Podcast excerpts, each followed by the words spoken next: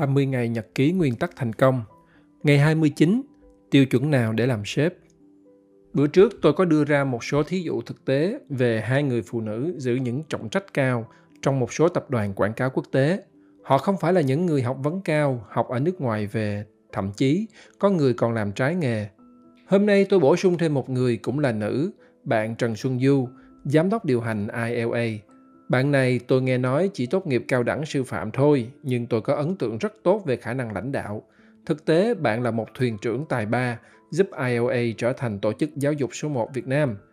Cả ba người phụ nữ này đều có chung một phẩm chất cần thiết để làm lãnh đạo. Đó là thông minh cảm xúc, emotional intelligence. Và hôm nay tôi muốn phá nguyên tắc viết thêm về phẩm chất này mà Ray không đề cập nhiều. Thông minh cảm xúc không phải chỉ cần thiết để làm lãnh đạo hay làm chủ mà còn rất cần cho những ai muốn thành công trong sự nghiệp và cuộc sống riêng. Khác với thông minh là bẩm sinh tự có, thông minh cảm xúc bạn có thể tập luyện mà có. Tôi thấy có một bài viết liên quan trên CNBC của tiến sĩ Daniel Goleman, tác giả cuốn sách Phẩm chất nào làm nền lãnh đạo? Tại sao thông minh cảm xúc lại quan trọng? Tôi dùng bài này để làm tư liệu cho nhật ký ngày hôm nay.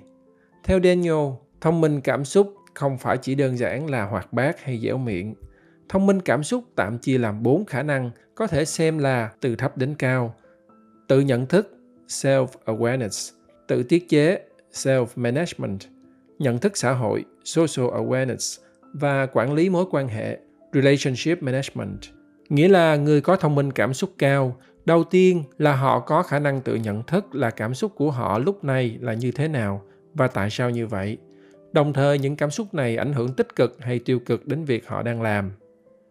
Khi biết được cảm xúc như vậy, tự nhận thức, họ sẽ biết tự tiết chế để không cho những cảm xúc tiêu cực không ảnh hưởng đến team và nhân viên. Level thứ ba, nhận thức xã hội, là khả năng giúp họ đọc vị được cảm xúc của người khác thông qua những hành vi phi ngôn ngữ như ánh mắt, cử chỉ, vân vân. Cuối cùng là quản lý quan hệ. Người có kỹ năng phẩm chất này giúp họ động viên nhân viên làm việc, đóng góp, truyền cảm hứng và kết nối hài hòa các thành viên trong tổ chức. Chúng ta sẽ đi từng cái để hiểu rõ thêm và làm thế nào để luyện tập được.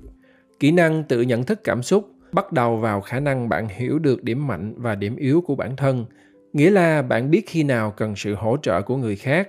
Nói cách khác, bạn biết rõ giá trị của bản thân và nhận thức rõ mục đích để bạn có thể quyết đoán khi lên kế hoạch thực hiện.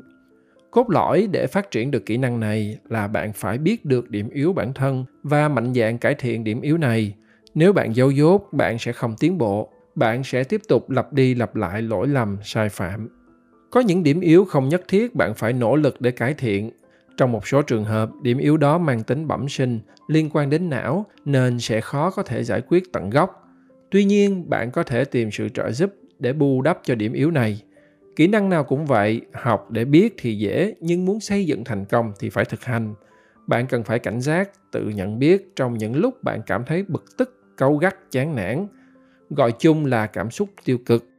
Lúc đó bạn cần phải tìm ra nguyên nhân sâu xa gây ra cảm xúc đó. Thử tìm xem những dấu hiệu gì đi kèm đã làm bạn có những cảm xúc như vậy. Để lần tới khi thấy dấu hiệu đó thì bạn sẽ tìm cách kiềm chế. Khả năng thứ hai là tự tiết chế những cảm xúc tiêu cực ảnh hưởng đến bạn và những người khác trong team. Khi gặp những tình huống xấu như thất bại, nhân viên sẽ nhìn vào bạn là người lãnh đạo để phản ứng như thế nào. Nếu bạn bình tĩnh, họ cũng sẽ bình tĩnh. Nếu bạn hoảng loạn, họ sẽ mất phương hướng. Những kỹ năng liên quan đến tự tiết chế bao gồm khả năng tự tiết chế cảm xúc, khả năng thích nghi, tư duy cầu tiến và cách nhìn tích cực.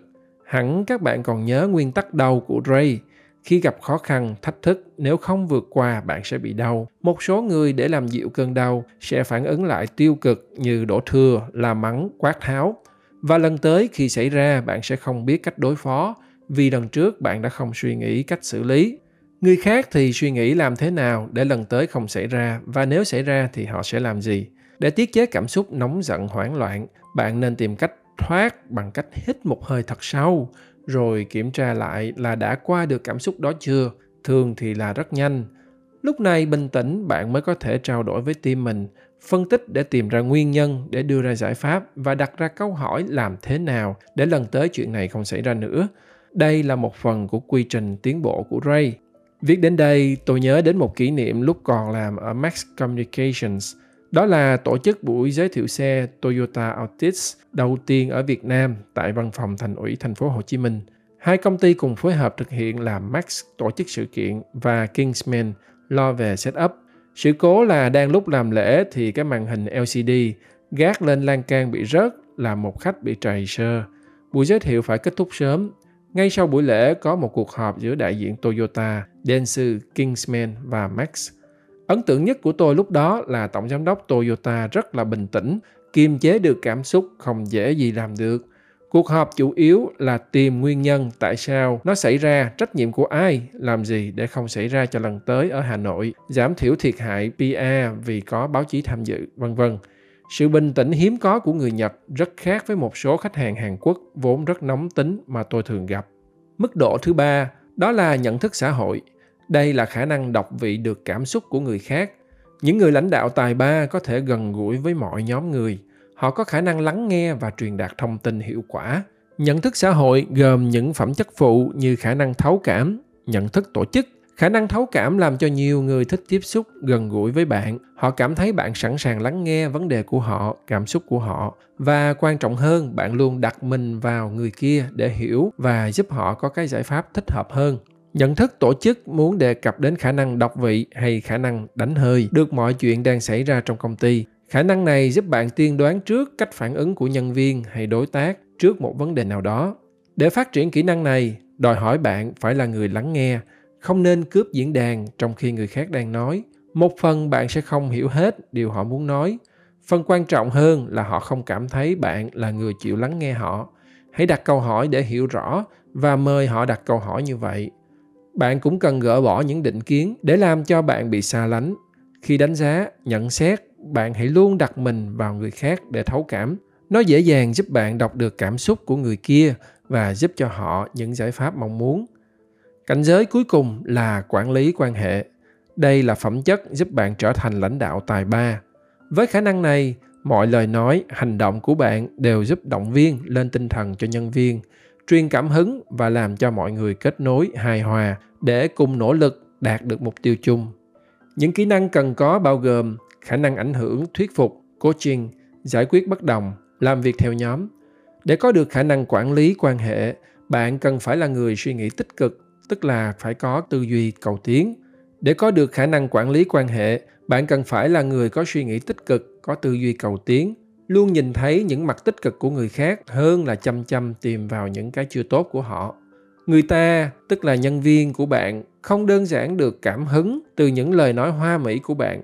Họ cảm hứng vì những cái bạn đang làm, dám thách thức những cái cũ kỹ truyền thống, chấp nhận rủi ro theo đuổi những cái mới, tinh thần không gì là không thể, dám nhận trách nhiệm khi thất bại về mình, sẵn sàng để hào quang tỏa sáng vào người khác, vân vân. Tôi thấy anh phạm phú ngọc trai tổng giám đốc ibc pepsi.